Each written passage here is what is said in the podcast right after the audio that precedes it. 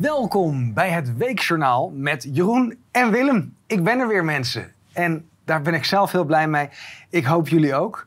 Jeroen heeft het twee weken zonder mij moeten doen. Uh, ik heb gehoord dat uh, het jasje mij goed heeft vervangen. Toch ben ik blij dat we vandaag weer wat onderwerpen kunnen doornemen. Hi Jeroen. Willem, ja, ik blij dat je er weer bent. En uh, we gaan het vandaag nog uitgebreid over jouw zaak hebben. En um, ja, er bestaat een misverstand over dat jou helemaal de mond gesnoerd is. Dat is natuurlijk niet zo. Jij mag volgens mij, als je het juist... Ik mag alles zeggen. Je mag alles zeggen ja. verder. Ja, ja. Dit, uh, we, we, gaan daar dadelijk nog in detail op in van wat staat er nou eigenlijk. Ja. Uh, ik denk dat er heel weinig staat. Uh, maar dat ligt nog uh, bij het OM. En de Belangrijk is, je hebt net beroep ingesteld. Precies. We zijn het er niet mee eens. Wij accepteren deze uh, voorwaarden niet. Sterker nog, wij accepteren helemaal geen straf. Ik ben onschuldig. Dus we hebben beroep ingesteld tegen de uh, voorlopige hechtenis van 90 dagen. Ja, precies. Dus dat zal binnenkort behandeld gaan worden. Ja. Nou, we hebben heel veel te bespreken. dus laten we maar gelijk van start gaan met de eerste. Ja. Heel veel verrassing toch niet zo tijdelijk. Dit is de blijvende schade aan de democratie door noodwetten uit de pandemie. Wat hebben wij nou afgelopen twee jaar steeds gezegd? Ja, iets in die trant, Jeroen. Volgens mij hebben wij steeds gezegd: kijk, we hebben de gezondheidsschade, we hebben die schade, maar ook schade aan de rechtsstaat. En die schade, die is permanent. Die, ja. Is en. En, en, met mijn zaak eh, wordt die alleen maar groter, of in ieder geval zichtbaarder. Daar gaan we dadelijk op in. Maar dit, dit is het probleem. Als het eenmaal het vlak aan het hellen is, dan, uh, dan gaat het hard en dan blijft er weinig meer over. En dat zie je ook aan de, aan de graaikultuur. Het is nu uh, heel normaal nieuws geworden van... oh, de minister heeft dit al achterover gedrukt. Uh, ook daar zie je weer de, de connectie met de rechtsstaat. Als er geen openbaar aanklager of rechter zegt... Van, er, is geen oh, correctie, er is geen correctiemechanisme ja. meer. Hè? De ja. openbaar ministerie is zo verrot als het maar kan. Hè? Corrupt, verrot, noem het maar op. Het, dan krijg je dat uh, die bewindslieden die voelen zich. Uh, uh, die voelen zich vrij om te graaien en om ja. te doen wat ze willen. En dat doen ze dus ook. En Want nu wordt er heel erg gefocust op Siebert. Siebert wordt een beetje geslachtofferd in deze. Ehm, maar dit is het topje van de ijsberg. We hebben het over miljarden. Ik denk dat die Siebert heel verbaasd is. Van, hé, maar we, we ja. doen het toch allemaal? En, en nu, nu, waarom ja. al die aandacht van mij? Ik doe wel hetzelfde wat jullie doen. Hij krijgt de Zwarte Piet. Ja. En dan de jeugdzorg. Dat, dat, dat, en dit is ook typisch. Het, het ene correctiemechanisme is natuurlijk de, de, de rechtsstaat of de, de, de rechterlijke macht. De andere is de vrije pers. En wat jeugdzorg hier nu zegt, jeugdzorg waarschuwt ouders toeslagenaffaire geen pers. Dit is intimidatie.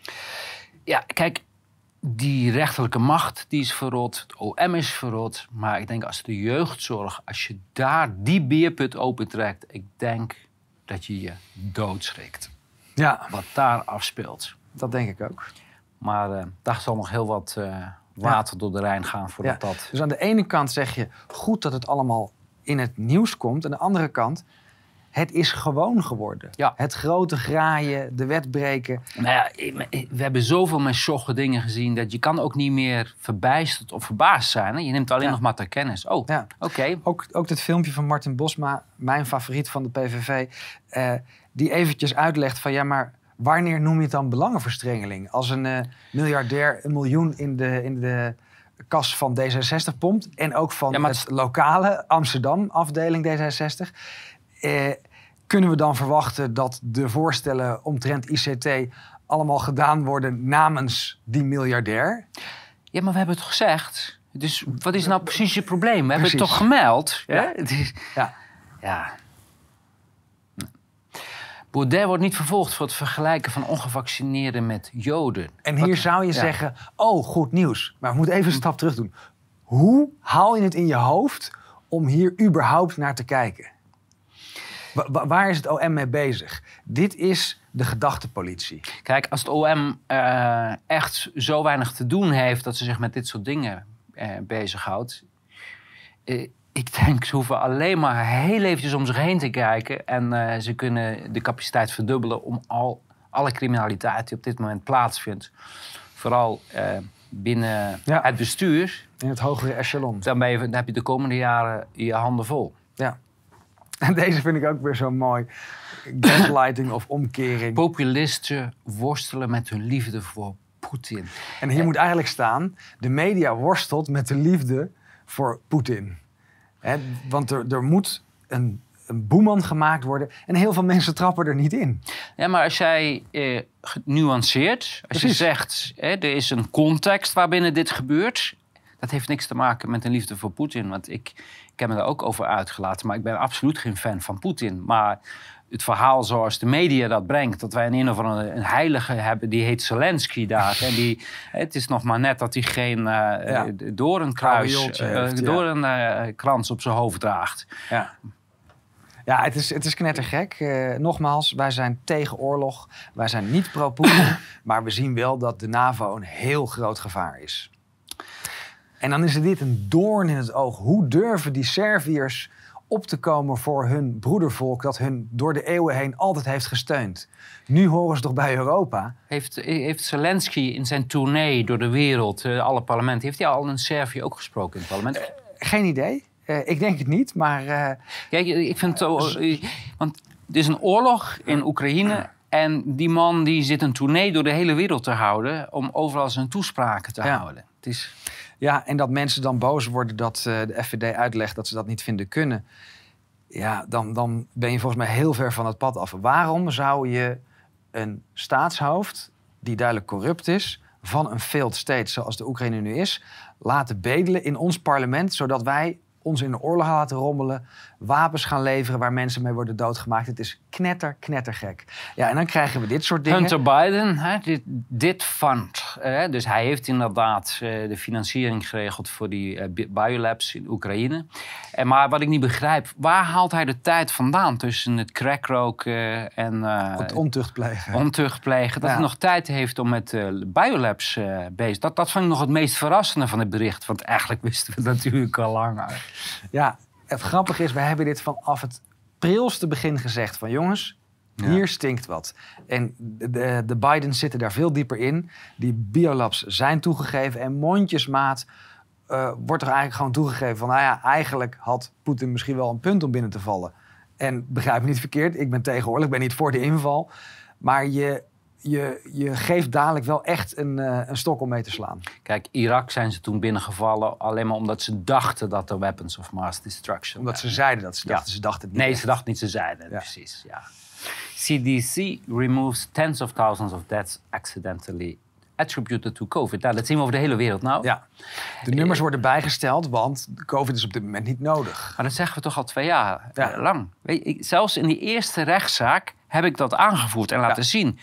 Want het, laten we eerlijk zijn, dat vertellen ze hier niet bij. Het is het gevolg van de richtlijn van de WHO. Ja. Hoe bepaal je of iemand eh, als COVID-dode geregistreerd Absoluut. moet worden? Ja. Al in juni 2020 in de rechtszaak gezegd. En we zijn weggezet als de grootste idioten dat we zoiets überhaupt durfden te suggereren. Mhm. Ja.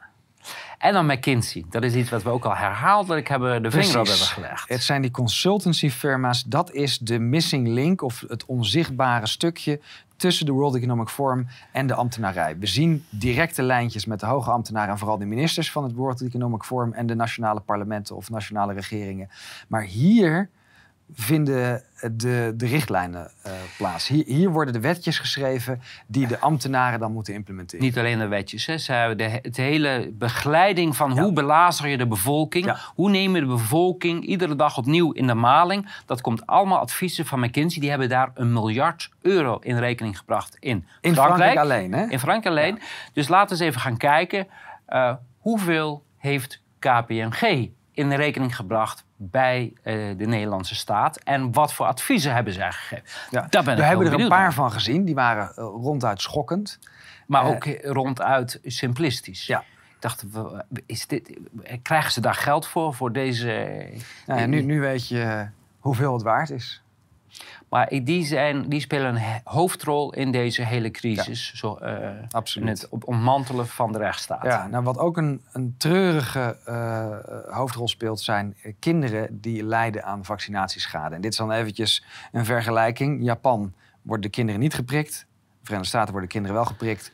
En het verschil is enorm. Ja, er is een rechtszaak gevoerd afgelopen jaar in de Verenigde Staten... waarin Mhm. ook vast is komen te staan... kinderen die niet gevaccineerd zijn, zijn veel gezonder. En dat gaat over de echte vaccins, niet over alleen maar de gentherapie. Hierbij is het nee dit, nog groter. dit is helemaal geen Ja. eh, va- vaccin natuurlijk. Ja, en dan krijg je inderdaad hier... eh, eh, ze moeten het zo schoorvoetend toegeven. Myocarditis, andere schade die wordt eh, berokkend. En dan wordt er gezegd, ja, de meeste gevallen zijn mild... maar er bestaat geen milde myocarditis. Eh, dat is eh, vrij ernstig, zeker als je dat op de jonge leeftijd krijgt... en je krijgt littekenweefsel in je hartspier... dan heb je daar de rest van je leven potentieel last van. Nou ja, en er is een groot verschil nog. Hè, tussen, want ze, ze wilden dat dan toeschrijven aan COVID. Maar ik hoorde Mhm. een arts daarover spreken. Ze hebben bij, als het gevolg is van Ja. die gentherapie... heb je gewoon aan, eh, aan het Ja. hart. Ja, En- omdat het veel langduriger is en veel hardnekkiger dan van een infectie. Ja, en dit is ook wat we al een hele tijd zeggen. Jongens, let op. Die prikjes, die bouwen schade op. En wat we hier zien, en die, je denkt misschien het plaatje staat op zijn kop... maar wat je hier ziet is het negatieve effect van het, op het Ja, immuunsysteem. ga je prikken, hè? Ja, dan, Precies, ja. ga je prikken, dan weet je zeker dat je nog een extra infectie scoort. Wel handig als je positieve tests spaart. Ja, ik dacht ook inderdaad dat hij staat hij nou omgedraaid. Ja. Maar je eh, gezondheid gaat achteruit als Ja. je. Ja, je wordt bent. vatbaarder voor infecties. Ja, en, en dit, deze machinerie, we hebben het al meer dan een jaar geleden gezegd... jongens, er komt een golf van rechtszaken aan van letselschade. In Nederland begint die heel langzaam te starten. We zijn met een paar zaken bezig. Eh, in de Verenigde Staten is die nu eh, in full swing. Eh, en daarom worden er heel veel eh, specialisten ingehuurd door de overheid zelf om al deze zaken af te doen. Australië is denk ik het vers. Daar zie je inderdaad dat er gewoon standaarden worden gedefinieerd van heb je ernstige schade, krijg je zoveel ton, heb je minder schade. Engeland ook, hè? Die, eh, Ja, daar hebben ze dat ook Ja. gepubliceerd. Ja, maar ik, kan, ik geloof dat je daar recht hebt op 50 of 60.000 eh, pond als je schade hebt. Ze proberen het zo standaard mogelijk Het te maken. probleem is nog steeds, de meeste mensen die vaccins genomen hebben, die verkeren nog steeds in ontkenning. in hypnose. Dat zij Ja. zeggen van nee, het heeft met alles te maken behalve met het vaccin. Ja, en dan, dan Het zie je waar, wij- hoe erg wij achterlopen. Eh, in februari heb ik volgens mij aangifte gedaan bij het LAREP. Aan de hand van die WOP-verzoeken waaruit bleek dat er eh 13 keer hogere eh, ernstige bijwerkingen zijn, bijwerkingen zijn en overlijdens zijn. Maar de politie en het OM zien vooralsnog geen reden om. eh, Nee, maar ze hebben het ook heel erg druk. Hè? Dat staat hier eigenlijk. Ze zeggen Ja. niet dat er geen strafbaar feit is of Ja. dat er niet vervolgd moet worden, maar andere dingen gaan voor. Bijvoorbeeld eh, het, het opsluiten van hinderlijk eh, mensen die, die gewoon zomaar hun mening durven te zeggen. Daar, zijn ze, daar is het hele politieapparaat natuurlijk mee bezig. Ja, dan kan je niet aan de gang gaan bij hebben. met de LAREP die... En laten we eerlijk zijn, de doden wachten wel. Precies, die hebben geen haast meer. Ja. Nee. Meerderheid COVID-patiënten in Helios-klinieken niet opgenomen voor COVID. Kijk, die Helios, dat is een grote keten. Ik geloof een van de grootste ziekenhuisketens in Duitsland. En die eh, directeur daarvan, die heeft zich eigenlijk gedurende de gehele pandemie... heeft hij steeds cijfers naar buiten gegooid. Bijvoorbeeld over de ziekenhuisbezetting kwam ook bij hem vandaan. Hij zegt, onze ziekenhuizen waren nog nooit zo leeg dan tijdens de Ja. zogenaamde corona En uiteindelijk bleek dat overal zo te zijn, ook in Nederland. en nu, eh, ook waar we het net al over hadden, de meeste mensen die in het ziekenhuis kwamen onder het kopje COVID, hadden helemaal geen COVID. Iets wat wij overigens, ja, het is zoveel nog steeds te zeggen, tot je zo, toch? Ja. ja. Moet, dus, We kunnen snel door de slides moet, heen. moet een badge eh, gewoon opdoen, tot je zo. Ja. Pathologie-professor waarschuwt voor hoog aantal niet gemelde gevallen van vaccindoden. Told you so.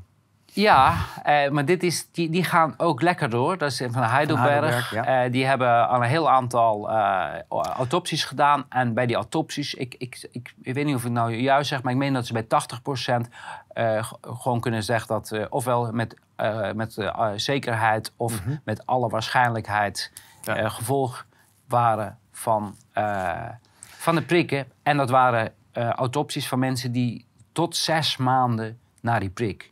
Dus het verhaal dat, dat na drie dagen is alles verdwenen, het Nee. is een En, sprookje. en dat is hoe ze de cijfers artificieel laag houden. Maar juist die schade bouwt op omdat die spike dus veel langer aanwezig blijft. En dus veel langer ook ontsteking veroorzaakt.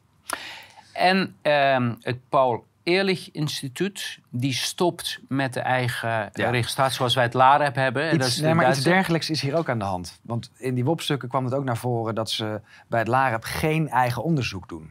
Nee. Dus ze, ze, ze verzamelen die cijfers wel, maar uiteindelijk sturen ze die door naar het EMA. Maar dan komt die. Het EMA stuurt het door naar Mirjam Sturkenboom. Ja. Dat is een hoogleraar Utrecht. in Utrecht. En uit heel Europa komt het op haar bordje. En zij moet dan gaan bepalen En of zij, causaliteit en zij doet het door de papierschrijder en zegt: nee, er is niks aan de hand. Geen reden voor ingrijpen. Precies. Ehm, maar wat het belangrijkste eh, hiervan is. ehm, zij, Paul Ehrlich Instituut, eh, die stopt dus met het publiceren in ieder geval. Ja. En ik denk, en de vraag is nu, wanneer gaat LAREP daar dat ook eh, ermee stoppen? Ja. Ander punt wat jij net zei, van zij doen geen eigen onderzoek. Volgens dat plan van aanpak zouden ze wel, Moest dat? Moesten ze wel zelf Ja. onderzoek doen. Want Dus ze moesten per omgaande een uh, overlijdensgeval melden, et cetera. Dus dat Precies. is hele strenge ja, dus dat hele verhaal dat zij niet zelf onderzoek doen, dat was niet de opzet. Dat hebben ze waarschijnlijk gedaan toen ze met eh, honderdduizenden tegelijk meldingen binnenkwamen. Dat ze dachten, beter maar geen onderzoek doen, want anders moeten we zo meteen nog stappen gaan nemen. En daar hebben we natuurlijk geen zin in. Ja, Deze is zo opvallend. Waarom zou je een uitzondering maken voor performers en atleten eh, voor ik- een mandaat voor de prikjes? ik begrijp het ook niet, want die atleten moeten toch overal naartoe reizen. Ja? Dus die hebben dan toch die prikjes nodig, anders kan je niet reizen. Weet je, het is heel handig om, om, om voor- Weet je wanneer je ook niet kan reizen? Als je constant in elkaar zakt. Dus misschien, misschien hebben ze gedacht van de kans op, dus op jij, in ziet, elkaar jij zakken... ziet wel een eh, verband tussen die prikjes en dat ze in elkaar zakken. Ik, ik zou niet durven, Jeroen. Ja, eh, dat is de Mitteldeutsche Rundfunk, eh, hoofdredacteur. Die heeft de contracten van eh, twee medewerkers niet eh, verlengd. Wat is het geval? Zij hebben het aangedurfd om een documentaire te maken over vaccinatieschade. Gewoon op Ja, maar je mag daar niet zomaar causaliteit tussen trekken. Nee, Dus- nee, nee, dus nee, Tussen nee, het nee. ontslag, dat heel toevallig daarna Nee, gebeurde. Inderdaad, het is net als met die prikken, dat het daarna gebeurt. Dat heeft geen Ja. enkele... Dat is... eh, eh, Ongelukkige samenloop omstandigheden. Ja, Correlatie. precies. Ja. Kijk, bij jou is het natuurlijk wat anders. Als iemand ergens iets doet in Nederland, dan is het altijd het gevolg van jou. ja. eh, Het, is, het is sowieso mijn schuld. ja.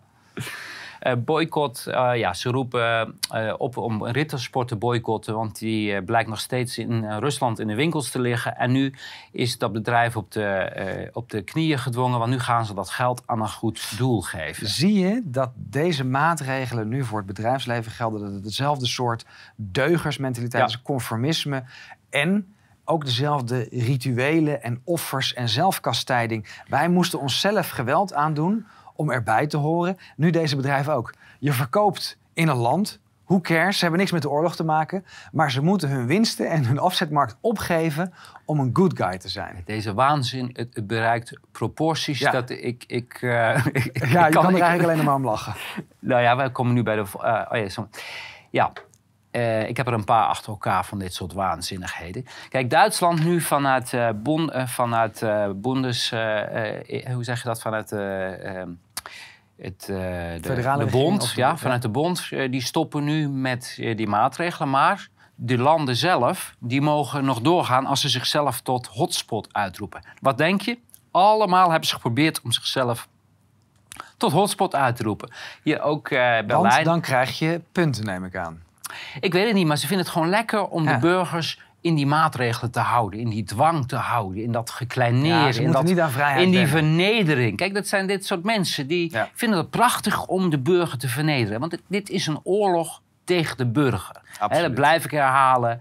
Eh, dit, deze mensen, die bestuurders, die voeren een oorlog tegen ons. Ja.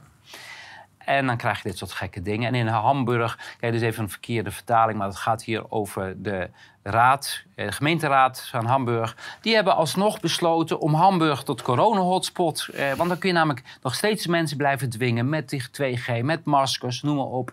Ja, knettergek. Hè? Dit zijn de mensen die zouden er voor ons moeten zijn. En ze doen niks anders als je Traineren en lastigvallen. en alles van je afpakken. Ja. Pakken, pakken, pakken die burgers. Ja. Ja. Ehm, de schaarsheid die gecreëerd wordt van producten. ja, en alles is de schuld van de Oekraïne. hè? Nou, natuurlijk. De- de- dat Ja. er geen voedsel is, dat er Ja. inflatie is, dat de brandstofprijzen omhoog gaan, is allemaal de Oekraïne. Maar zelfs de banken die wijzen erop, eh, let op, hè, die, die, deze producten worden schaars. En eh, ja, olie bijvoorbeeld. eh, was in Duitsland bakolie. Nergens meer te krijgen. Heel Duitsland. eh, eh, Je moest echt gaan zoeken. En dan was, kwam je in de supermarkt. Er stond er nog één flesje olijfolie of zo.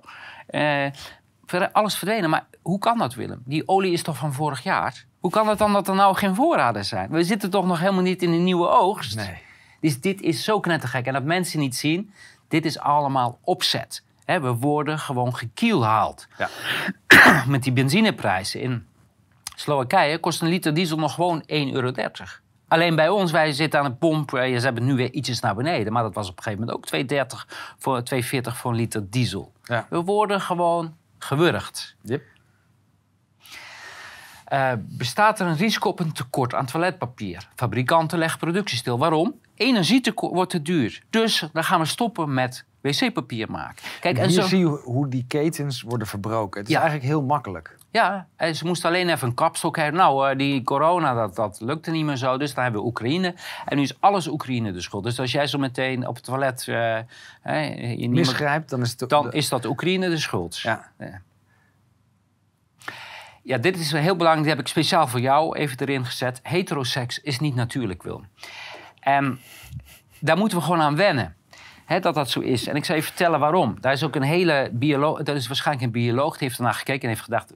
We doen hier iets fout. Hier klopt iets niet. Dat zeggen ze namelijk...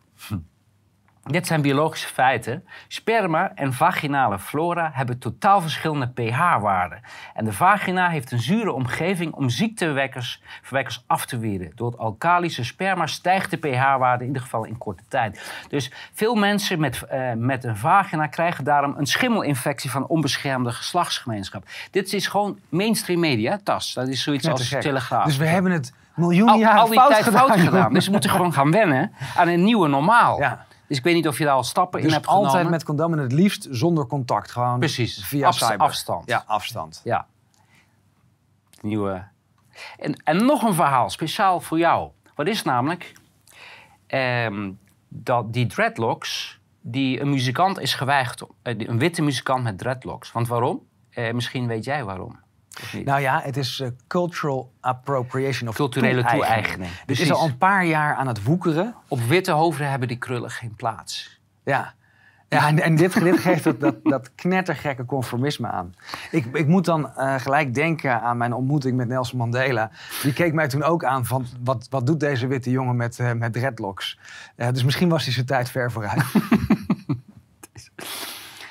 En dit is een heel opvallend, maar dat komt natuurlijk uit een totaal onbetrouwbare media... die inmiddels verboden is uit, voor ons eigen... Hè, het is van, eh, ons- Precies, om ons tegen de tere zieltjes tegen Oh, de het is fake om ons te beschermen, hè? want anders moeten we zelf gaan bepalen welk nieuws echt is en welk fake is. Dus dat doet de overheid tegenwoordig voor ons. Eh, maar ik heb toch even nog een stukje gevonden van eh, Russia Today eh, Day in Duitsland.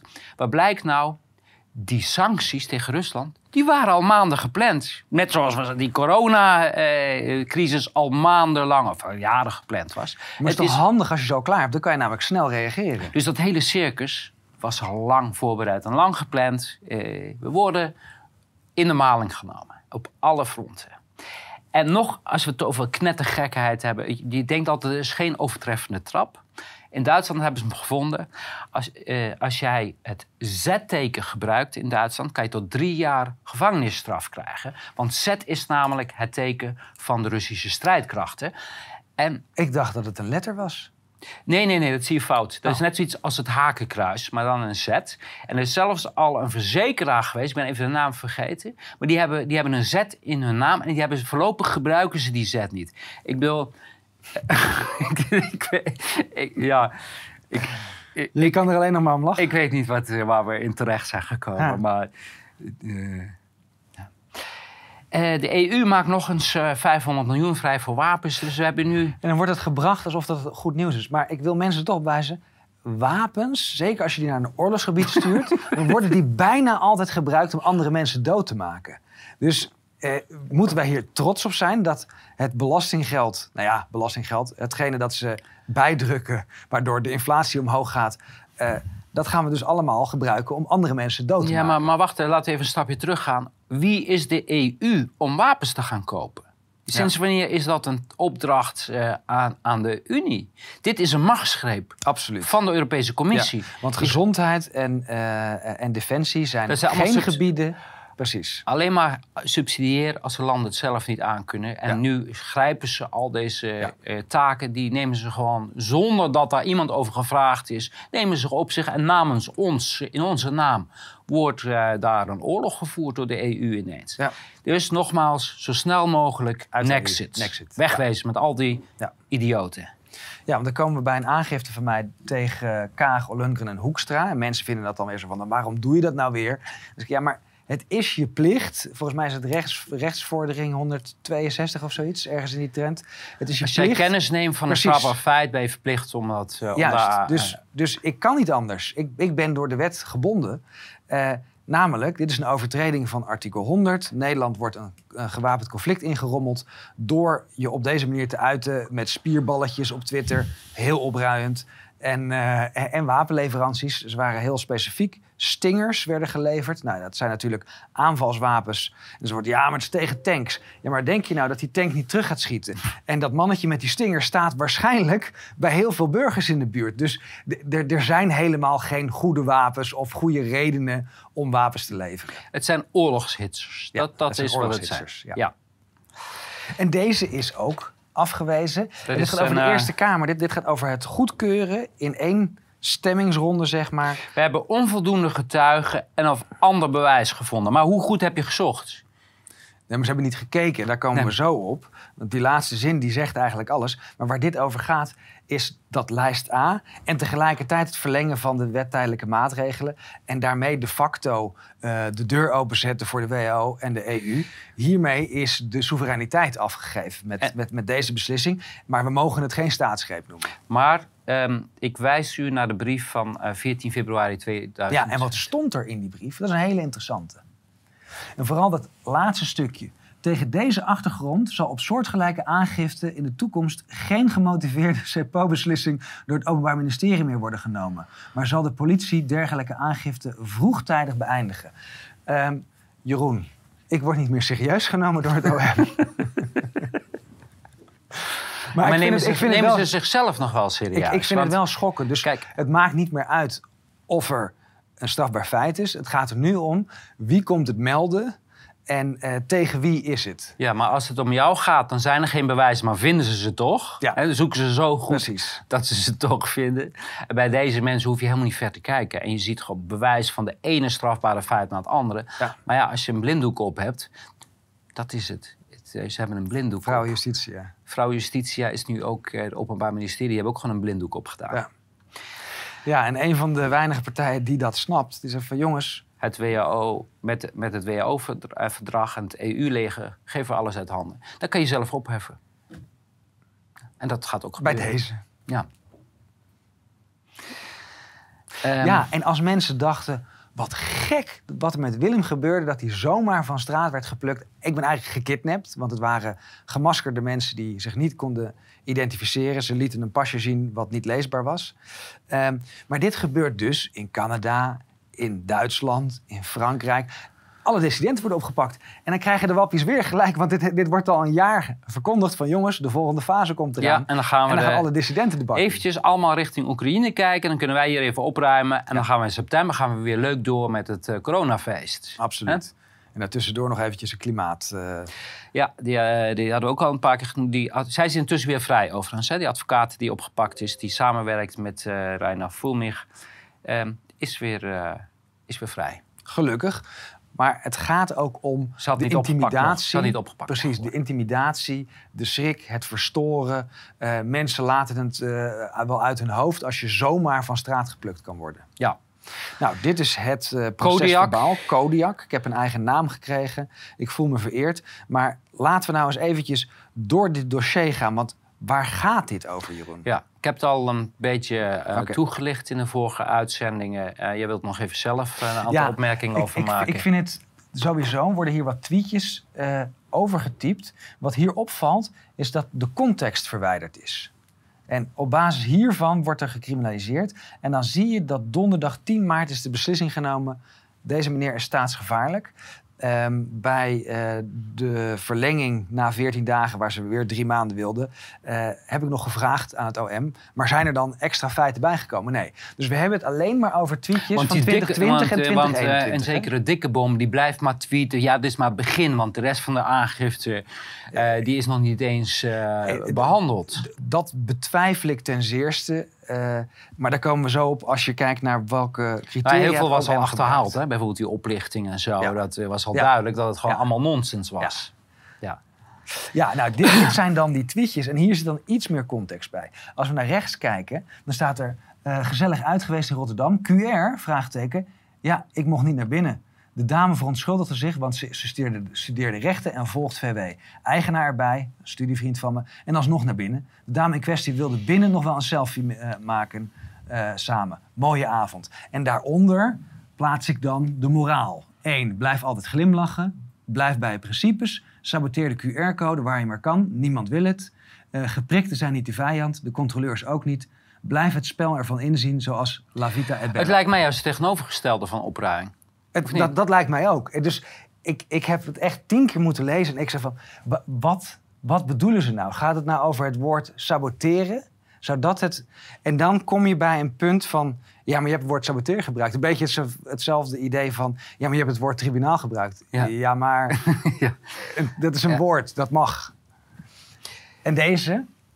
Dan wordt er net gedaan alsof ik goed heb gekeurd dat er kennelijk, want daar was ik niet van op de hoogte, eh, een poging tot brandstichting is geweest bij de woning van Bruls.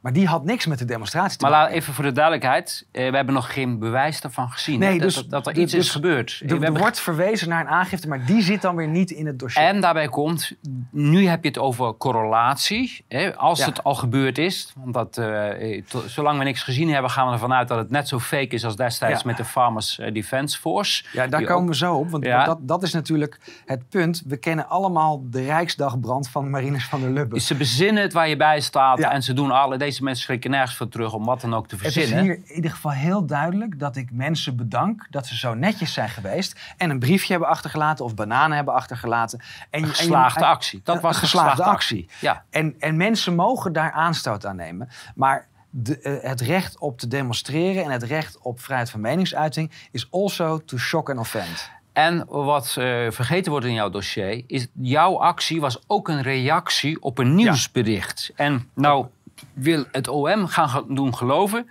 dat jij de enige bent Ja. die verontwaardigd is over wat er gebeurt. Ja. En dat iedereen die wat doet, doet dat omdat jij dat hebt opgeroepen. Precies, en dat als Bruls eh, eerst dreigt met de sterke arm van papa Bruls, daarna allemaal restaurants sluit en dan ook nog eens die eigenaren voor lafbekken. Daar en hebben ze jou nodig om boos te worden. Dan, dan is het mijn schuld dat mensen boos op Bruls zijn. Ja. Eh, ja, hier nog eventjes het, het, het woord, want ik denk dat... saboteren. Even. saboteren. Ja, ik, ik denk dat we gewoon elke keer weer een, een taallesje moeten doen van definitie. Waar komt het vandaan? Wat wordt ermee bedoeld? Ik zie hier, het betekent verprutsen of knoeien. En het gaat eigenlijk over eh, hoe arbeiders eh, eh, het productieproces stil konden leggen. Het, zit, het, het is een, een, een vorm van staking. Het is een vorm van protest. Precies. Ja. En ja, kennelijk... En zij denken saboteren dat jij eh, met Met springstoffen bijvoorbeeld onder het spoor gaat Ja. doen en dan het gaat opblazen of ja, zo. ja. En het geeft wel een inkijkje in de gedachtenwereld van deze mensen. De beperkte gedachte. Ja. Ja. En dan komen we bij deze. Dit is eh, ook weer uit de context. Want nu hebben ze een klein stukje uit een veel grotere post gepakt. Maar zelfs als we dat kleine stukje pakken, zowel fysiek als digitaal breekt er een nieuwe fase van onze strijd aan. Nog steeds met liefde en geduld. Maar ook met weerstand, verzet en guerrilla-acties. En kennelijk zijn ze over de guerrilla-acties gevallen. Maar ik vind het met liefde en geduld, guerrilla-acties, Guerrilla Wa- Wat denk jij? Zouden wij bedoelen guerrilla-acties als zijn de guerrilla-marketing, bijvoorbeeld de krijtverf eh, of eh, de actie met, eh, met Amnesty? Of zouden wij een gewapende overval bedoelen?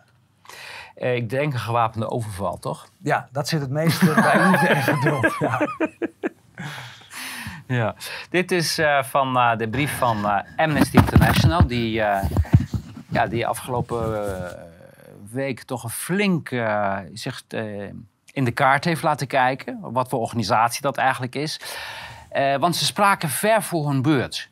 Want heel veel mensen hebben terecht, weet je, die mensen, net als ik, twintig jaar lang gedoneerd. Ik weet niet wat voor een uh, organisatie dat was. Dat een verlengstuk. Je dacht, mensenrechten is belangrijk. Precies, ja, maar het is een verlengstuk van juist de mensen die de mensenrechten schenden. Ja.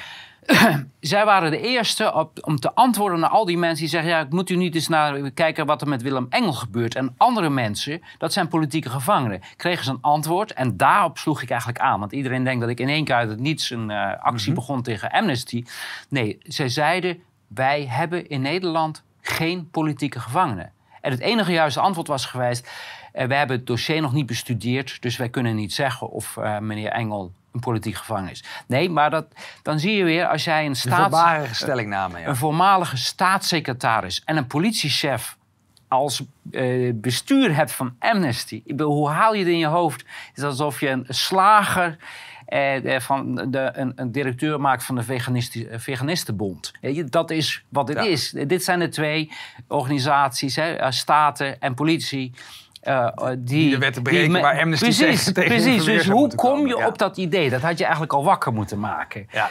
Uh, maar deze organisatie is, is niet meer te redden. Dat nee, is, dat, ben ik, ook ik heb ook een stukje geschreven. Het enige wat ze nog kunnen doen om een betere wereld te creëren... is zichzelf opheffen. Ja. Dan gaan we hierna nog een paar tweets. Uh, die linker, daar wordt ook aanzet aangenomen. En eigenlijk snap ik het niet, want het is niet eens een oproep. He, dus de quote, daar, dat was, ik reageerde op een bericht van iemand anders die zei: hey, waar kan ik. Het hele internet was vol daarmee. Het hele internet was vol daarmee. Ja. Dus mijn uh, reactie erop is: het is je plicht nu vaststaat dat prikjes compleet mislukt zijn. Nou, we hebben net heel wat slides gezien. Ze zijn inderdaad volledig mislukt. Uh, nu is het dus uh, zaak om zoveel mogelijk infecties uh, daarvoor te zorgen. Ik zeg niet, je moet elkaar aansteken. Het is heel uh, duidelijk geformuleerd. bij het jongere segment, onder de 70, zonder gezondheidsklachten. Nou, waarom heb ik dat er allemaal bij gezet? Het idee van groepsimmuniteit is dat de mensen die de ziekte kunnen lijden immuun worden, zodat zij een soort panzer of schild worden voor de zwakkeren. Dat is het hele idee van groepsimmuniteit. En nu wordt door iedereen toegegeven, zelfs door Bill Gates, hè, sadly enough, Omicron has done a better job than Maar de rechter vond dit verschrikkelijk dat je dit gedaan hebt. Want we zitten midden in een gevaarlijke pandemie. en dan gaat zo'n idioot gaat gewoon... De rechtercommissaris. Ja, de rechtercommissaris, die, die, die, die de eerste uh, vast... Uh, houding heeft bevolen. Als je nog één teruggaat, want dit, daar komen we ook nog zo op. De oproep om naar het Malieveld te komen. Maar ik, ik raad mensen echt aan om dat dossier dadelijk door te nemen. Er staat alleen maar 21 juni kom je ook. Maar er staat niet Malieveld. Nee. Gaan we door. Omicron. Dit is milder dan de griep. En we begonnen met een gemiddelde seizoensgriep. En we zijn nu naar een zeer zwakke seizoensgriep gekomen. Ja, dus uh, waar zit het gevaar? Dus, jij... dus moeten we nou mensen een prikje gaan geven waar ze potentieel dood aan gaan? Of moeten we gezonde mensen gewoon juist uh, stimuleren. Zoveel, zo, zoveel, mogelijk stimuleren, zodat zij zonder gevaar voor zichzelf zijn. beschermend zijn voor anderen. Ja, maar dat, dat laat zien hoe door en door ziek die hele rechterlijke macht, die insectenleden zijn. Ja, dus daar kan je nu van spreken. Ja, dit is een brief naar aanleiding van de escalatie van de demonstratie georganiseerd door Remkes. Dat moet er even duidelijk zijn. Door de demonstratie 21 juni 2020 is voor ons verboden. Dus wij hebben een online demonstratie gedaan. En we hebben een alternatieve actie met bloemen leggen. Daar komen we zo op. Dit is een artikel, hè? Dit is een, dit, dit is een brief van de gemeenteraad. Uh, uh, die is volgens mij gepubliceerd, artikel. En dan wordt er gezegd... helaas heeft de organisatie nagelaten mensen op te roepen... niet naar Den Haag te komen. We hebben al heel wat rechtszaken gevoerd. Maar nu is het opeens opruiing. Ik, ik ben door SBS ben ik geweest. Ja. Op, daar heb ik gezegd Mensen, het is verboden, uh, kom niet. We hebben allemaal opgeroepen, we hebben het op de website gezet. Dus dit is een totaal... Maar het staat ook gewoon in de krant, je kan nog steeds uh, vinden. Ik zal even voorlezen wat er staat. die riepen op om bloemen te leggen bij gemeentehuizen... ter nagedachtenis aan de democratie. Dat is de oproep die gedaan is. Dat is de oproep. Dan gaan we even naar het filmpje kijken. Malieveld, we waren eigenlijk al aan het voorbereiden. Helaas hebben we net de, uitspraak van de rechter ontvangen. En wederom is ons verboden om hier te kunnen demonstreren. Dat betreuren wij ten zeerste. Het belangrijkste is eigenlijk dat eh, de burgemeester heeft laten weten dat er bij eh, demonstreren hard zal worden opgetreden.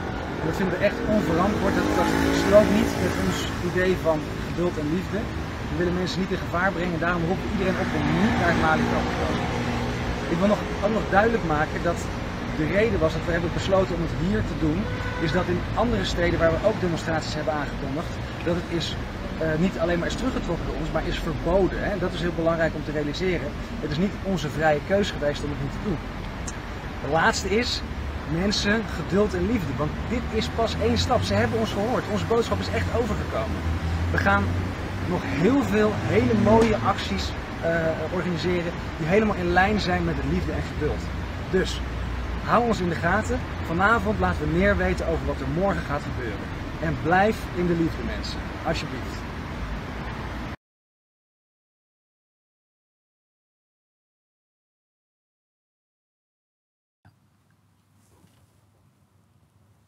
En dus wat je in dat filmpje kan zien is heel duidelijk. En volgens mij gaat die over 27 juni, dus voor de week erop. Maar daar zijn we duidelijk oproep om niet naar het Malieveld te komen. Deze ook nog over 21 juni. De demonstratie gaat niet door, kom niet naar het Malieveld. Maar het meest bizarre is, dit zijn stukken uit het dossier. Ja. Ja, ja, het is. Het, dit, dus het onderzoek door, gedaan door de, door de rechercheurs pleitte mij volledig vrij. Maar ergens tussen die rechercheurs en de officier van justitie Vreugdenhil en de hulpofficier uh, uh, Wendels gaat het van ontlastend naar een crimineel. En mensen mogen daarvan denken wat ze daarvan willen. Deze, de alternatieve actie, ook weer duidelijk. De oproep. Ja, dat is een bananen. Uh, dat is een, oproep, een reactie op een oproep van actiegroep Virus Waanzin. Ja. Wij hebben dus, en dan gaan we weer naar de volgende. Ook deze zit in het dossier zelf. Hè? We, we, roepen de uh, politie op om uh, geen geweld te gebruiken. En hier staat verboden. De dag van het recht op demonstratie in Den Haag.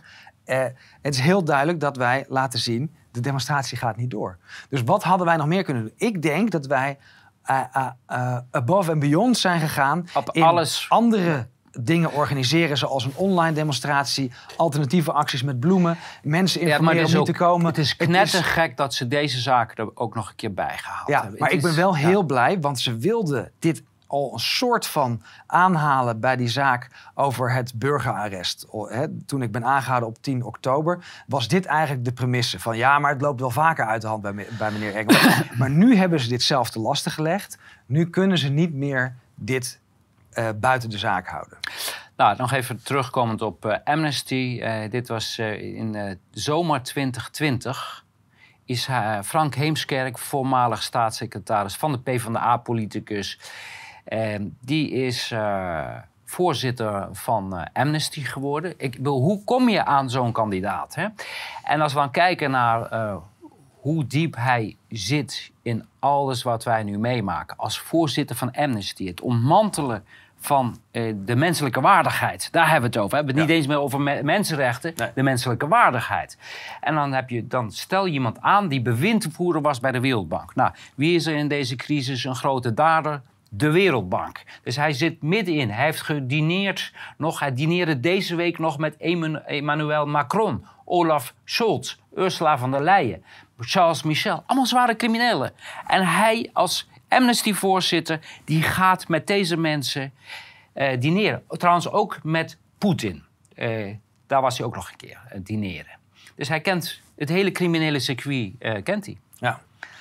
ja, heel opvallend. Toen ik in de baaiers zat, kregen wij één dag voordat hij werd afgeschaft, kregen wij een brief met dat hij werd afgeschaft omdat er moest worden gekeken naar of het wel aan AVG voldeed. Dus of, het, of onze uh, veiligheid, onze digitale veiligheid wel goed verzorgd was. Maar buiten in de, in de media werd het heel anders verkocht.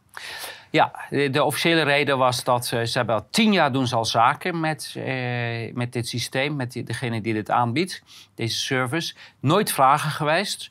En ineens zou het OM vragen hebben gehad over uh, de beveiliging van de gegevens. En, dus... en, dat was dus in één keer nu een reden om, binnen, om nu ineens van een of andere dag het stop te zetten. In plaats van zeggen, dan moeten... En het is heel vervelend, want uh, anders kan je alleen fysieke Dit is super belangrijk voor contact te houden. Want uh, uh, familie die kunnen ook foto's sturen naar gedetineerden. Om, om, om, zo houden ze een beetje contact. En dat haal je in één keer gewoon weg. Het is...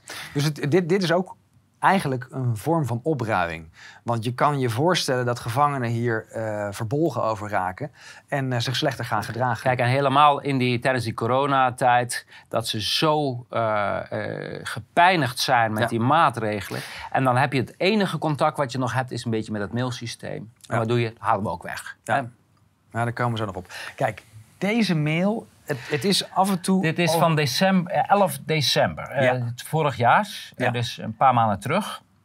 Na anderhalf jaar acties en rechtszaken te hebben gevoerd, hebben wij een lijst met verdachte, corrupte ambtenaren vastgesteld bij het OM. Deze lijst is niet compleet, maar laat een duidelijk netwerk zien. Ook zijn er patronen zichtbaar, eh, waarbij fouten, eh, fouten vervalsing eh, worden, eh, omdat de hogere lijn dekt voor fouten van de lagere lijn. Een paar conclusies. Er heerst een angstcultuur van afdekken en gehoorzaam, dat is één. Er is vooral aan een politiek doel, het beschermen van de zittende macht. De wet wordt stelselmatig overtreden. En welke mensen noem je dan? Ja, dan noem ik een aantal mensen zoals... eh, Vreugdehil. Otto van der Waar, maar de eerste is Vreugdehil. Dat is toevallig de rechercheofficier van mijn zaak. Eh, dit is toch wel heel apart, hè? Die vooruitziende blik. Ja. Waarom heb ik haar er nu bij staan? Als we dan naar de volgende gaan... Dan heb ik eerst nog, ook nog een reminder gestuurd van... hey, gaan we daar nog over praten? Want dit is een serieuze zaak. Dan gaan we naar de volgende. Dat Want je, waar je het over hebt, je probeert het OM te behoeden voor ondermijning. Hè? Dat Ja, is, dat is, ja. We- we- deze we hebben geconstateerd, binnen het OM zijn er mensen die stelselmatig de wet breken. eh, eh, eh, mensen van hun vrijheid beroven. met andere doelen dan de, de, de goede Politieke orde, doelen. Maar dat zijn politieke doelen. Als we hier naar kijken, vooral de aangifte van 13 maart... die ik heb geseponeerd vorig jaar, 17 maart. 2021. Dit gaat over de verkiezingsfraude. Die hebben vastgesteld eh, omtrent de ondersteuningsverklaring. Binnen vier dagen wisten ze dat Binnen was- vier dagen Geen strafbaar feit. geen strafbaar Nothing feit. to see here. Nothing to see here. Want het moest, 17 maart was namelijk de verkiezingsdag. Dus hij moest, deze aangifte moest uit het systeem zijn voordat de uitslag bekend werd. Dus er was heel veel haast bij geboden. Dit is, en dan kijk je hier, hey, Vreugdehil. dat is Vreugdehil. Dat Die duikt de- de overal op. ondermijners van het systeem. Precies. De handlangers eh, van dan gaan, het we, regime. dan gaan we naar de volgende. En dit is een brief van, Vreugdehil. van naar Vreugdehil. En van wie? Van, van Dikkeboom. Ik- En die wist dus al dat zij op dat dossier zat. Ehm, want dit is de, het aanvullende eh, ja, laster- en Of smaadschrift. omdat jij ook, ook, je zou het ook over tribunalen... Over, over tribunalen zou het hebben. Ja. Maar het, het, het, het bizarre hieraan is... er is dus een briefwisseling tussen in, in onze ogen mogelijk corrupte ambtenaar... die op een positie zit waar, veel, waar ze veel kwaad kan... en iemand die een bewezen stalker is. Waar Die je zijn dus- aangifte tegen hebt gedaan, Nee, wegens stalking. daar heb ik meerdere aangiftes wegens stalking gedaan. Eh, Die, die wisselen dus Die houden contact. persoonsgevoelige informatie uit oh, van een slachtoffer. Ja, Ja, gekker kan je het niet maken hoor. nee. Er zijn nog meer dingen die het OM eh, ja, eigenlijk in een soort mediacampagne tegen viruswaarheid voert. Kijk, dit tweetje was ver over de grens. Die van 50.000 euro aan donatiegelden die Engel heeft gebruikt eh, voor de aankoop van een stuk grond. Dat is gewoon een tweet van het Openbaar Ministerie. Hè? En dan dat laatste, wat eh, in strijd is met de statuten. Dus ze gaan een onderzoek doen, maar de conclusie staat al vast. En daarna komen ze heel achteraf van Ja. uw geld, eh, de geld van Er donateurs. was, was is niks aan de hand. Niets aan de hand en alles wordt netjes besteed zoals zij dat zeggen. Ja. Ja. Maar dit geeft al aan wat is hier aan de hand. Het OM voert een mediacampagne. Dan gaan we nog naar een volgende.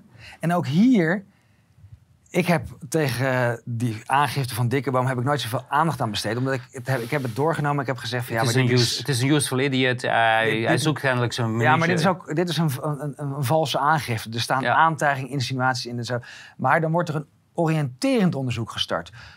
Waarom zeg je als OM een oriënterend onderzoek? Dat, dat heeft geen juridisch... Dit is, dit, is geen Je onderzoek. doet een, of een strafrechtelijk onderzoek ja, of een civiel onderzoek. Er is sprake van een eh, verdenking of er is geen sprake van verdenking. En als je dat oriënterend onderzoek doet, waarom moet je dat mededelen? En, en dit is weer die stemmingmakerij Van, eh, waar... van let op, we zijn met die engel Precies. bezig. Hij heeft wel niks gedaan, maar Ja. we gaan hem pakken. Precies. Dan gaan we naar de, de daadwerkelijke aangifte. Dan wil ik nog even zeggen, deze heb ik 14 december gedaan.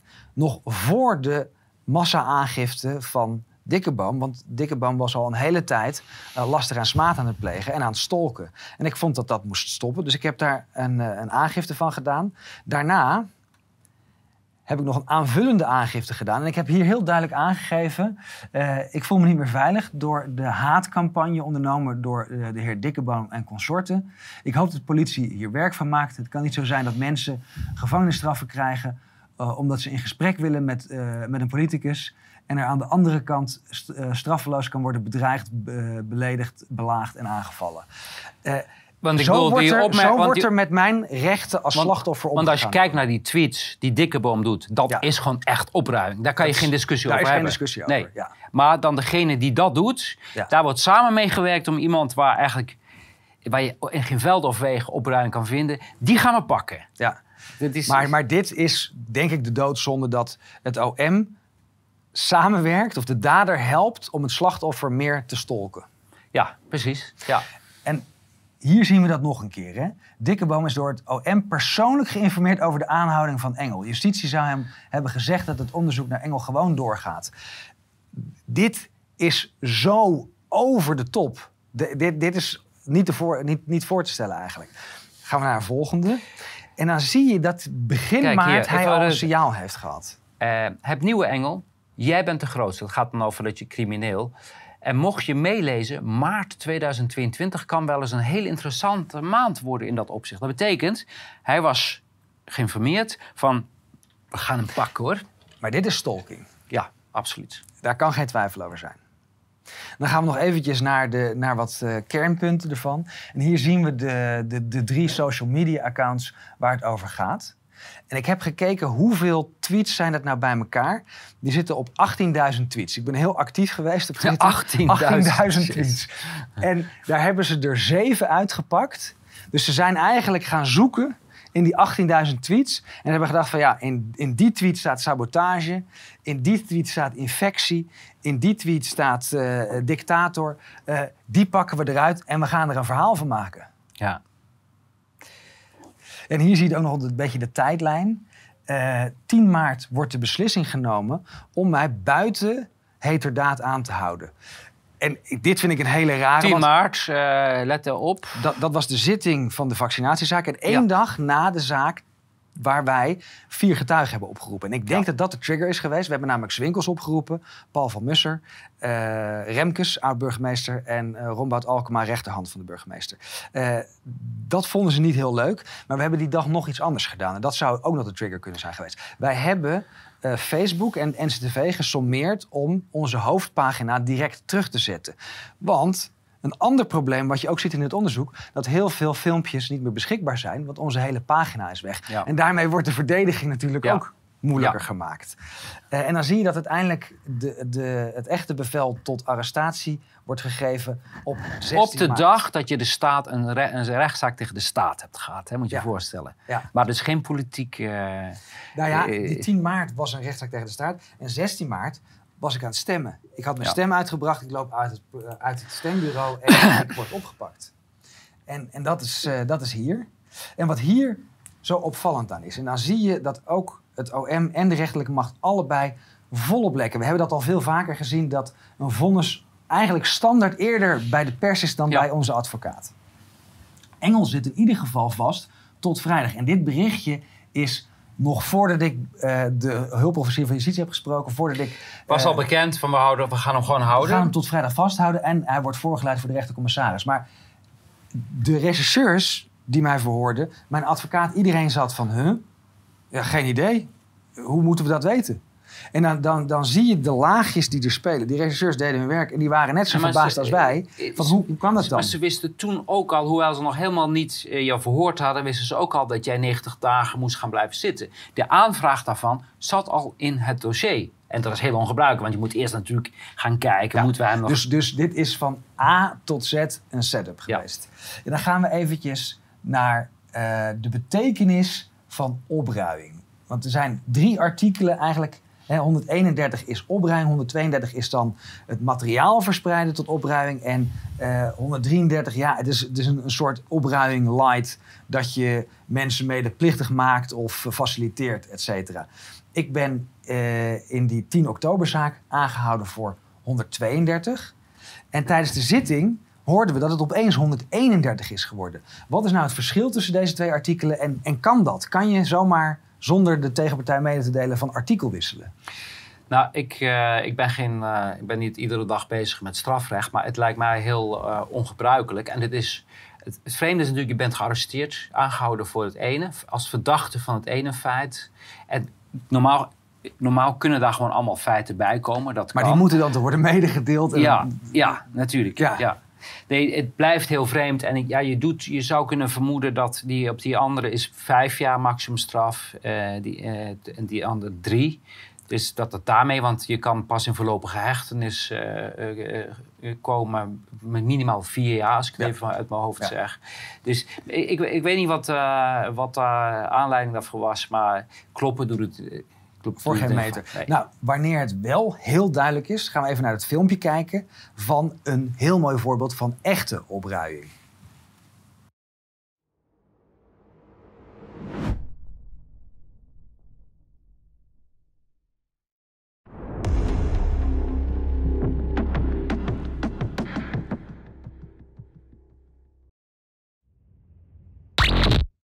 Um, ja, uh, volgende vraag van Martin. Uh, mijn schoonmoeder zit in een verzorgingstehuis te Gulden Akker in Goorlen, die sinds deze week in lockdown is. Er mag geen bezoek meer naar binnen en mijn vrouw wil dat morgen toch doen en probeert binnen te glippen. Begaat ze dan een strafbaar feit, huisvredebreuk? Ze is bang dat ze wordt opgepakt. Ja, dat is eigenlijk een vraag voor Jeroen. Uh, ik denk niet dat je een strafbaar feit pleegt, maar hang me niet over op.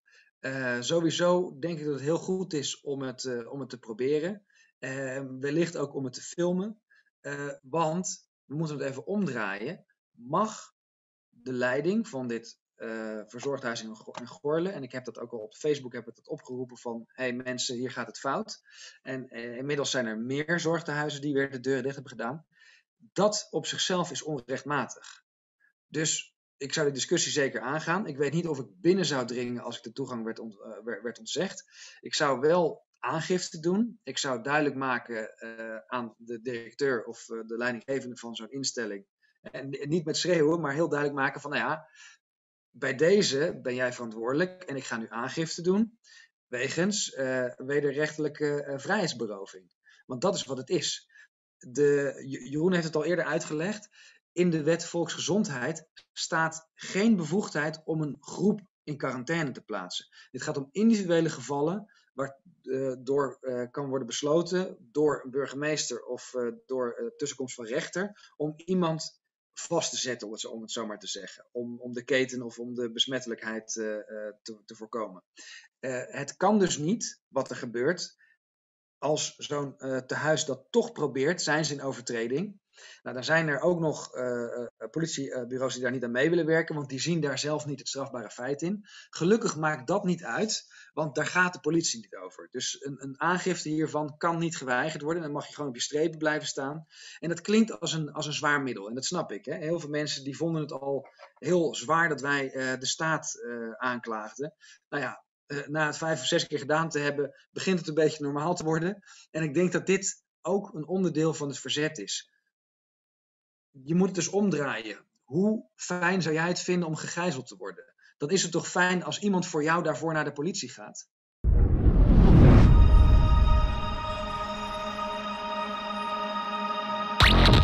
Um, die meneer Engel die heeft vandaag ook op Facebook opgeroepen om een verpleeghuis waar, waar corona heerst, dat in een nieuwe lockdown zit. Dat is een verschrikking hoor. Schandalig. Ik ben zelf, ik doe, ik doe dwangopnames ook uh, naast strafrecht. Ik ben in verpleeghuizen geweest waar corona, waar op één afdeling 14 doden. Hè?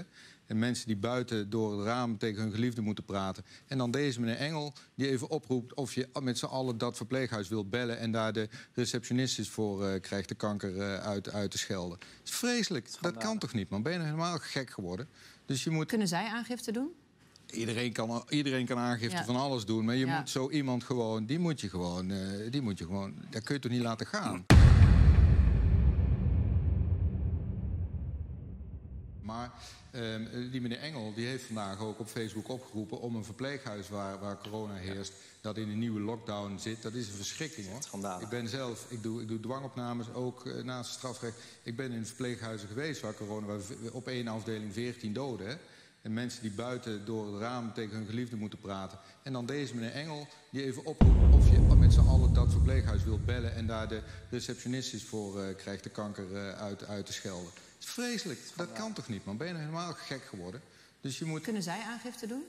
Iedereen kan, iedereen kan aangifte ja. van alles doen, maar je ja. moet zo iemand gewoon, die moet je gewoon, uh, die moet je gewoon, dat kun je toch niet laten gaan. Nee. Maar wat was de premisse van jouw column? Wat is eigenlijk jouw kernboodschap? Nou ja, we hebben nu te maken, en dat durf ik echt wel te, uh, te, zeggen... we hebben nu te maken met een moderne secteleider. Iemand die een gevaar vormt voor de volksgezondheid. Een uh, die ervoor zorgt dat mensen dingen doen... die in strijd zijn met onze richtlijnen.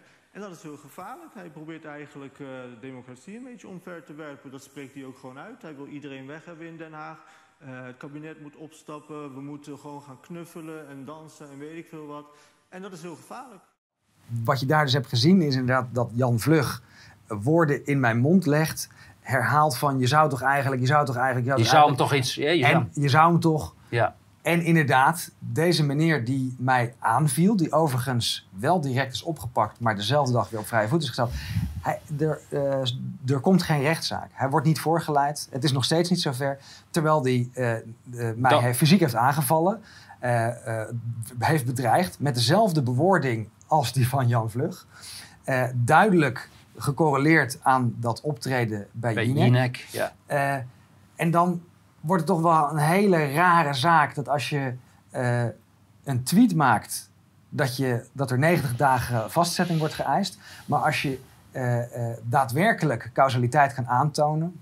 Dat maakt niet uit. Maakt niet uit. Je heeft de verkeerde politieke ja. overtuiging. Precies.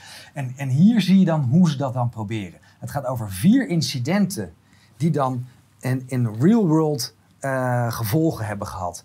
Maar nu doen ze het alsof datgene wat ik zeg uh, ook daadwerkelijk de causatie is geweest van, de, uh, van het, het feit dat is gepleegd. Nou, we hebben al gezien bij die oproep van uh, de, de prikbussen onzin, die, dat brandje bij Bruls onzin, de demonstraties onzin. Uh, en, Alles is onzin. Het is, het is allemaal totale onzin, ja. totale onzin. En die andere die worden nog vager.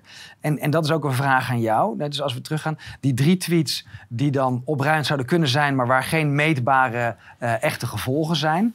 Maar dan moet je gaan kijken naar de definitie van opruiing. En aanzetten tot. Aanzetten tot. Maar dat zetten ze er niet bij, want ze zeggen het is opruiming. Maar als er geen daadwerkelijke gevolgen zijn, tot welk strafbaar feit ruikt het dan op? En dan blijft het stil. Dus het wordt alleen maar rook geproduceerd, maar er wordt niet gezegd het zet op tot mishandeling of uh, brandstichting ja. of wat dan ook. Maar daar blijft het stil. Nou ja, en dan, eh, dan kom je weer terug. Hoe bestaat het dat die raadkamer besloten heeft om jou 90 dagen in voorarrest te houden? Die is dan weliswaar geschorst nu. Ja. Maar de brutaliteit van deze gasten, die kent geen grenzen. Nee, die kent geen grenzen. En dat is ook duidelijk. Het is niet alleen het OM, het is de media en het is de rechtspraak die allemaal meedoen ja. aan het trial by media. Nou, dit is een lynchpartij, heb ja. ik het genoemd. Ja, dit is een lynchpartij. En hier zie je ook die ene zin er opeens tussen.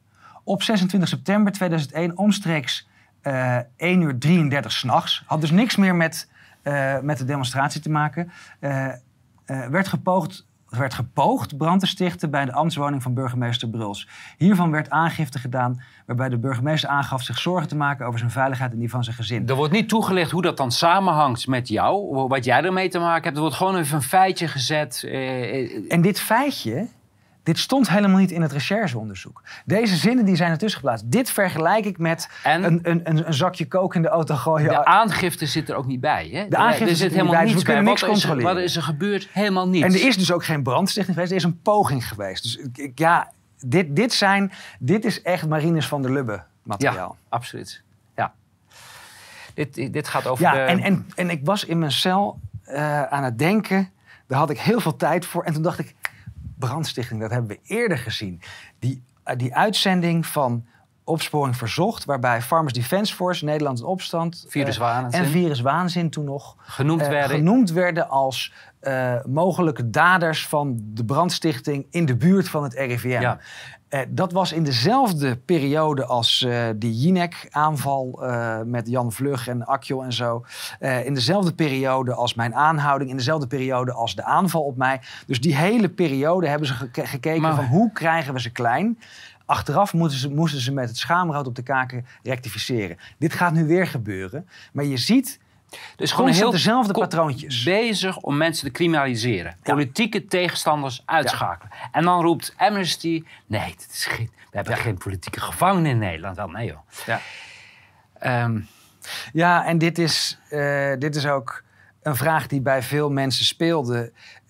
En ik snap het ook nog niet, want hoe wil je er meer als een dictatuur uitzien door eh, mensen voor het stemlokaal op te pakken? Dus ik vind het hele slechte PR. Het enige wat ik me kan voorstellen is dat ze vonden dat ik direct van straat moest. En dan wil ik mensen graag attenderen op onze uitzending van 15 maart. Ik denk dat we daar een paar eh, schema's aan eh, eh, hebben blootgelegd... waar ze een beetje van, van die paniek Van. Lussen. Ja, en, en de OM-medewerkers die bevestigden hoe de vergaarbakken werden gebruikt. En, en Oh, hoe je hebt de lopen. criminelen benoemd binnen het Precies, systeem. Ja? precies. Daar, daar Ja. gaat het eigenlijk over. En een andere is natuurlijk het intimidatie. Dat dit in Nederland kan gebeuren. Iedereen is zich rot geschrokken. Eh, ja, de artikel uit AD. eh, En, en de vraag is natuurlijk terecht van, huh, maar dat kan helemaal niet. Ook als je kijkt naar, wat, wat is de Ja, want er zijn heel veel mensen natuurlijk geweest die vonden het leuk om jou te bashen. En het Ja. een, een, een klojo en een naventje en een secteleider. Maar als je dan op een gegeven moment opgepakt wordt van... Hè? Maar wacht even, dat gaat mij dan wel toch wel weer wat Ja. te ver. Hè? Ja, en ook vo- vooral de manier waarop eh, die ongeloofwaardig maakt. Ja, en dan eh, vergelijk, jij vergelijkt jou zelf met Nelson Mandela. Vertel eens, eh, Willem.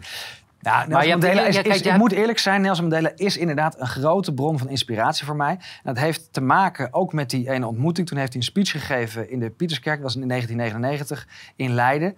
En toen stond hij naast Kok en Beatrix. En toen hield hij een heel goed verhaal dat je, ondanks dat je te gast bent, ondanks de speciale band tussen Nederland en Zuid-Afrika, we nooit moeten vergeten welke rol Nederland heeft gespeeld in het opzetten van het apartheidsregime. Hij staat natuurlijk bekend als de bevrijder en de grote tegenstander van apartheid en daarmee tegenstander van discriminatie. En in die zin is het een inspiratie dat je eh, altijd de waarheid moet vertellen, juist tegen de macht, ook als het ongemakkelijk is. En dat je nooit en te nimmer apartheid en discriminatie mag accepteren. Maar voor de duidelijkheid, je hebt jezelf niet vergeleken. eh, Omdat, want je hebt eh, 14 dagen gezeten. Dat is zeg maar de... Hij, en, elke natuurlijk, dag... natuurlijk is het niet hetzelfde. Ja, maar ja, en dat, dat Nee, maar de pers daar weer iets Ja, van maakt, dit- het zal ja, wel. Ja, precies. Deze is heel interessant. En waarom? Niet omdat het van de nu.nl is, maar wel dat het naar de nu.nl is gestuurd. Eén uur kwam de uitspraak. Om precies één uur belt eh, Michael Ruperti, mijn advocaat, belt eh, eh, de raadkamer. hij had ook al om half één gebeld, toen wisten ze nog niet. Eén uur waren ze nog steeds aan het lunchen. Vier over één staat het wel in de media. Wij hebben, Dit is heel snel getypt hoor, Jeroen. het wij hebben het moeten horen uit de media dat jij vrijkwam. De- en dat is De weer, hè? Dat is de zoveelste keer. keer. De zoveelste En dit keer. bericht lag al klaar. Zij hebben al die berichten naar Ja. buiten gestuurd. Eh, ze hebben trouwens jouw beschikking ook op internet, eh, op, eh, op hun website gezet. Terwijl, we hebben het hier over de raadkamer. Kijk, Precies, en dan gaan we nou nog eventjes verder, want hier zijn heel veel dingen niet goed gegaan. Hier wordt er inderdaad mededelingen vanuit de rechtbank gedaan over wat ik gezegd zou hebben, wordt volledig uit de context gehaald. En nu wordt er net gedaan alsof ik mijn eigen voorwaarden kan bepalen. Het is te ridicuul voor woorden. We hebben het gehad over recidivegevaar. En toen zei ik van, ja, maar als het recidivegevaar is, dan, eh, dan vind ik het prima om daar niet meer eh, over op social media iets te zeggen. Want dan is het recidivegevaar ook weg. En zij hebben ervan gemaakt alsof ik heb aangevraagd of ik op deze voorwaarden vrij zou komen. Eh, het, het mag duidelijk zijn dat dat natuurlijk een onzinverhaal is. Ze waren heel blij, eh, in ieder geval. dat we dus deze escape hebben gegeven. Eh, en ze laten natuurlijk wel heel erg duidelijk zien waar het eigenlijk over gaat. Je mond snoeren. Mondsnoeren. Ja, Ehm, ja waar, waar, wat dit is, is wat zijn nou de regels van zo'n raadkamer? Want we hebben het hier wel vaker over gehad. Het is Als er gesloten zitting is, dan kan je dus niet De is stukken die daar zijn gedeeld en wat daar is gezegd, kan je niet naar buiten brengen. Er kan alleen maar een besluit komen. Dat is het enige dat gepubliceerd wordt. Maar dan zie je dat die rechtspraak zelf rancuneus is. Hè? Ja. Dus die, dan, dan zie je, het- ze spelen altijd die show van wij staan overal boven en Ja. wij, eh, eh, eh, wij gedragen ons op een Waardige manier. waardige manier. Maar Maar, als je ze hè, tergt of als ze zich tergd voelen, dan ga je het echte gezicht zien. En er zijn net kleine kinderen. Ja. En eh, die stampvoetend eh, even jou Ja, ja en deze, die, die volgende, dit is de crème de la crème van schoffering. Want ze doen het cursief, want ze halen aan wat het OM heeft aangehaald. Maar ze zetten daarna waar de rechter zich bij aansluit. En hier wordt weer dat stukje aangehaald van Zo die is vermoedelijk als gevolg van de oproep door verdachten een poging tot brandstichting bij de ambtswoning van een burgemeester gepleegd. Dat blijkt nergens uit het dossier. Er is geen enkele link te leggen met wat voor een oproep dan ook. Waarna de actie vervolgens vermoedelijk door verdachten is geprezen. Ook hebben we net gezien, je had het over de actie waarbij ze briefjes hebben neergelegd. Hoe durf je dat als rechter, echt deze rechters, Ja. die, hoor, die horen echt Ja. voor een tribunaal te komen. Zelf. Ja, dat denk ik ook. Dat denk ik ook. Eh, en dan wordt hier nog weer een onwaarheid verteld. eh, dat er door zulke soort berichten mijn Twitter-accounts ooit verwijderd zijn. Absoluut niet waar. Die man Dus heeft het allemaal zelf zit, bij elkaar dit is- zitten dit verzinnen. Totaal verzonnen. We gaan natuurlijk nog veel meer uitzendingen doen. En dan ga ik laten zien wat de gronden zijn geweest van het opschorten van de Twitter-accounts en Facebook-accounts. En dat ging altijd over de zogenaamde desinformatie. Waar ze niet 100% aandurven om jou Precies. daar iets mee te doen. Ja. Want als ze, dan komen ze in een discussie die ze niet kunnen en, winnen. En dat is altijd het mooie. Dit gaat allemaal over zogenaamd volgens hun corona-gerelateerde berichten. En dan komen we op die voorwaarden. Corona-gerelateerde berichten. We hebben het hier alleen maar over vrijheid van meningsuiting gehad en over protestacties. Ik heb nauwelijks, voor mijn doen heb ik het niet over corona gehad, deze uitzending. Maar dan komen we hier bij die voorwaarden. Verdachte zal zich onthouden van uitingen op social media. Dit is zo'n vage... Mag je niet op WhatsApp? Mag je niet op Telegram? Eh, mag je niet antwoorden? Mag je niet communiceren? Ik heb Wat- het gevoel dat die rechters hebben gehoord van social, dat is het nieuwe iets. Dat is iets waar dus het je- wordt ook cursief gedrukt, want ze hebben er zelf wel van gehoord, maar ze zijn er nog nooit op geweest. Nou, wat wij graag willen weten dan is welke periode, wat is de vorm van de uiting? Wat is uiting? Wat zijn uitingen? welke kanalen? Welke platformen? Welke thema's? Nou ja, Kortom, voorlopig, dit is een le- voorlopig leggen we dit zo beperkt mogelijk uit. Want zo moet je dat ook uitleggen. Zo beperkt mogelijk. En dat betekent, we gaan even vanuit dat jij op die drie kanalen waar jij... eh, eh, Twee kanalen, want er zijn er drie meegenomen in het onderzoek. Maar één kanaal heb ik helemaal doorgespit. Die is niet meegenomen in de. In dat je daar even van onthoudt totdat dit rechtgezet is. Ja. ja, ik vind het niet erg. Eh, we, we, we kunnen best wachten. De boodschap komt wel naar buiten. Als ik het niet kan delen, dan kunnen andere mensen het wel delen. En ik, ik denk zelfs dat dit ook een signaal is dat we misschien social media op een andere manier moeten gaan gebruiken. Komen we even bij een onderwerp wat mij Ja. ook aan het hart gaat. Eh, afgelopen twee jaar, ik heb heel veel berichten gehad van Mhm. gedetineerden. Het is hel op aarde geweest wat wij eh, als samenleving met die Ja. gedetineerden hebben gedaan in coronatijd. Ja. Hè, Kijk, je bent al rechteloos als je vastzit. Hè? Ja, Ja. Mensen denken van, ugh, die gedetineerden. Kijk, een, een, eh, de, de beschaving eh, van een land kan je aflezen aan de manier waarop je met gevangenen omgaat. Hè? Want gevangenen die hebben eigenlijk zijn die rechteloos gemaakt. Dus als je daar op een eh, beschaafde wijze mee omgaat, dat laat iets zien over jezelf. Wat we hier gezien hebben is dat juist de mensen die al eh, geen mogelijkheid hebben Ja. om zich eh, te verweren, die hebben het hardste regime gehad. Die zijn blootgesteld aan iedere keer weer nieuwe quarantainemaatregelen. Dat je in, eh, in isolatie zit. Dat je je familie en je gezin en je kinderen een half Ja. jaar lang niet mocht zien. En daarom Eh, is, daarom is het zo mooi dat de dingen die zijn aangehaald door het OM, bijvoorbeeld die demonstraties van 21 en 28 juni, maar ook die oproep naar het zorgtehuis. Ik heb nu zelf een keer meegemaakt wat het is om ordemaatregelen opgedrongen te krijgen onder het mom van gezondheid. Het bestaat niet. Hè? Dit, dit, dit, dit mag wettelijk helemaal niet. En dit is dus valt eigenlijk onder foltering. Artikel 23 en 24 van de, de- wat is het, de wet eh, beginselen penitentiaire. Pe- eh, eh, Ja. peniten- Penitentiaire beginselenwet. Juist. Ja. Ehm, maar dan gaan we verder, want dat is niet het enige. Dit zijn strafbepalingen die zogenaamd voor preventie worden ingezet. Maar de Body of Principles, dit is een document van de VN. En dit zijn de guidelines Over hoe om te hoe- gaan met gedetineerden. Precies. Ja. Ja, en, en hier wordt bijna alles gebroken. Kijk, het, het principe is, en dat is ook artikel 6 EVRM... zeker iemand die in voorarrest zit... wordt verondersteld onschuldig te zijn en moet Ja, maar Nederland heeft worden. een hele slechte track record wat gaat. Kijk, we hebben een tijdje een opbloei gehad na de oorlog. En toen hadden we Utrechtse school. Toen vond men, we moeten mensen resocialiseren en noem maar op. En als mensen behandelen. Maar voor die tijd, ook voor de, in het begin van de eh, vorige eeuw. Wat, wij waren een van de hardvochtigste landen ter wereld met het eh, detentieregime. Gevangenen mocht, die hadden, eh, bij de cellen hadden ze platen zodat ze anderen niet konden zien, niet konden spreken. Ze, moesten, ze hadden alleen maar een bijbel waar ze in mochten lezen. Ze mochten, moesten de hele dag zwijgen. Wij zijn een van, wat dat betreft een van de hardvochtigste landen. En ook nu zie je weer... Ja. ehm, de- Die, die COVID-restricties en die quarantaine, die vallen dus onder één. Het is inhuman en degrading. Eh, de, overal zijn er maatregelen opgeheven. Waarom? en, en nu nog steeds, hè, als je nu gedetineerd wordt en je laat je niet testen, komen we zo nog op, ga je weer in quarantaine. Dat betekent dat je wordt afgesloten van de medegedetineerden, dat je niet je cel af mag, dus je krijgt isolatie en uitsluiting.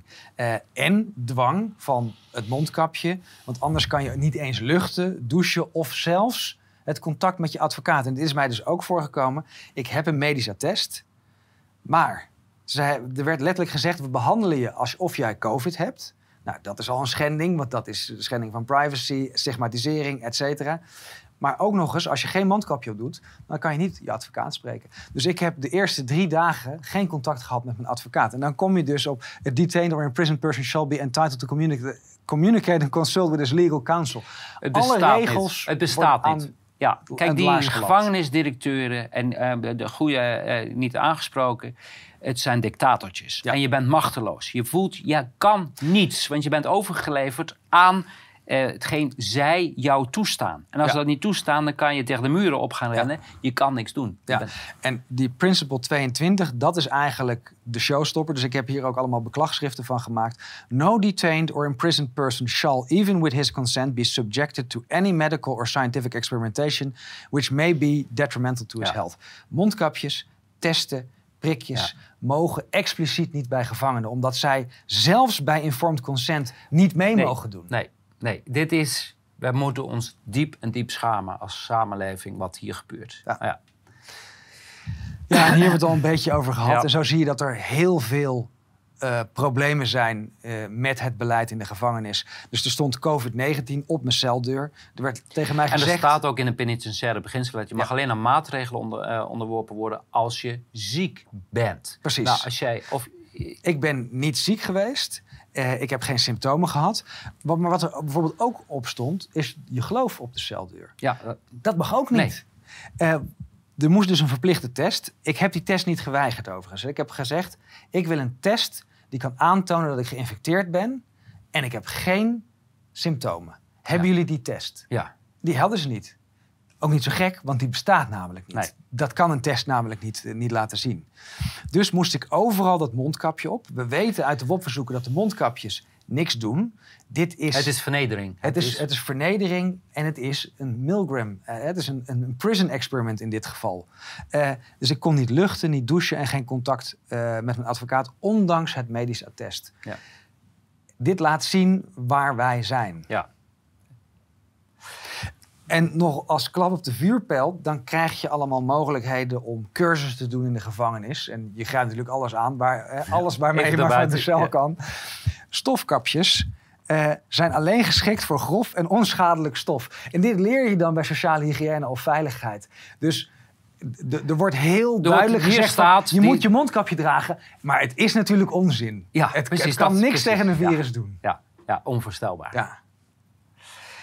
Ja, nou, dan gaan we nog eventjes naar gloort er nog hoop. Ik denk dat het een hele interessante tijd gaat worden. We hebben natuurlijk nu beroep ingesteld. Er gaan nog de beklagschriften. Er komen kort gedingen aan, et cetera. Eh, maar eerst ga jij natuurlijk op vakantie. Eh, dit is een interessante, want we hebben maanden geleden eh, gezien dat eh, Arnoud van Doorn werd gearresteerd door het voorbereiden van de ontvoering van Rutte. Een heel vaag verhaal. Het bleek totaal onzin te zijn. Waarschijnlijk omdat de NCTV te, eh, eh, expliciet of ehm, moedwillig verkeerde informatie aan de politie en ju- en justitie heeft gegeven. Dus hij is 36 uur in isolatie geweest en ze hebben weer vrij moeten laten en gezegd: eh, Hij sorry, was, hij, was gewoon bij zijn moeder op, hij was gewoon bij zijn moeder Ja. op bezoek. Ja. En dan gaan we naar de volgende. En dan denk ik: hey, dat is een bekend gezicht. Die zat volgens mij bij mij ook Ja. bij de zitting. En dat is een officier van justitie contra terrorisme. Eh, En, die zat op extremisme en radicalisering. Welke van die drie ben jij? Of ben je ze alle drie? Ja, nou, eh Arnoud die had een ander idee erover. Die zei van, joh, deze heeft mij zo goed geholpen. En die is pas ingezet toen het duidelijk was dat het NZTV er een potje van had gemaakt. Dit is de clean-up guy. Dus misschien is dat de bedoeling dat hij dadelijk eh, met een grote som geld aankomt te zeggen van... hier heb je geld, we praten er niet meer over. Maar dat was ook de reden waarom ik vroeg van... ik stel voor dat het OM deze zaak terugtrekt. Daar is bevestigd, dat kan niet. Hij zal moeten voorkomen. Nou, mooi. Dan gaan we even afsluiten. Laat mij dat maar even doen. 3 april 2022 eh, in Nijmegen. eh, demonstratie. Ik eh, durf bijna niet te zeggen koffie drinken bij Bruls. Gezellig. Eh, ik ga ook. Ik zal een, een, een speech geven over, over de liefde natuurlijk, zoals altijd. Ja, dus gewoon vreedzaam demonstreren. Voor alle duidelijkheid. hè. Zeker. Disclaimer. Goed, dankjewel eh, Willem. Het was een eh, hoop eh, vandaag. En, We hadden wat in te halen. Ja, Ja. goed. En bedankt voor het kijken. Tot ziens.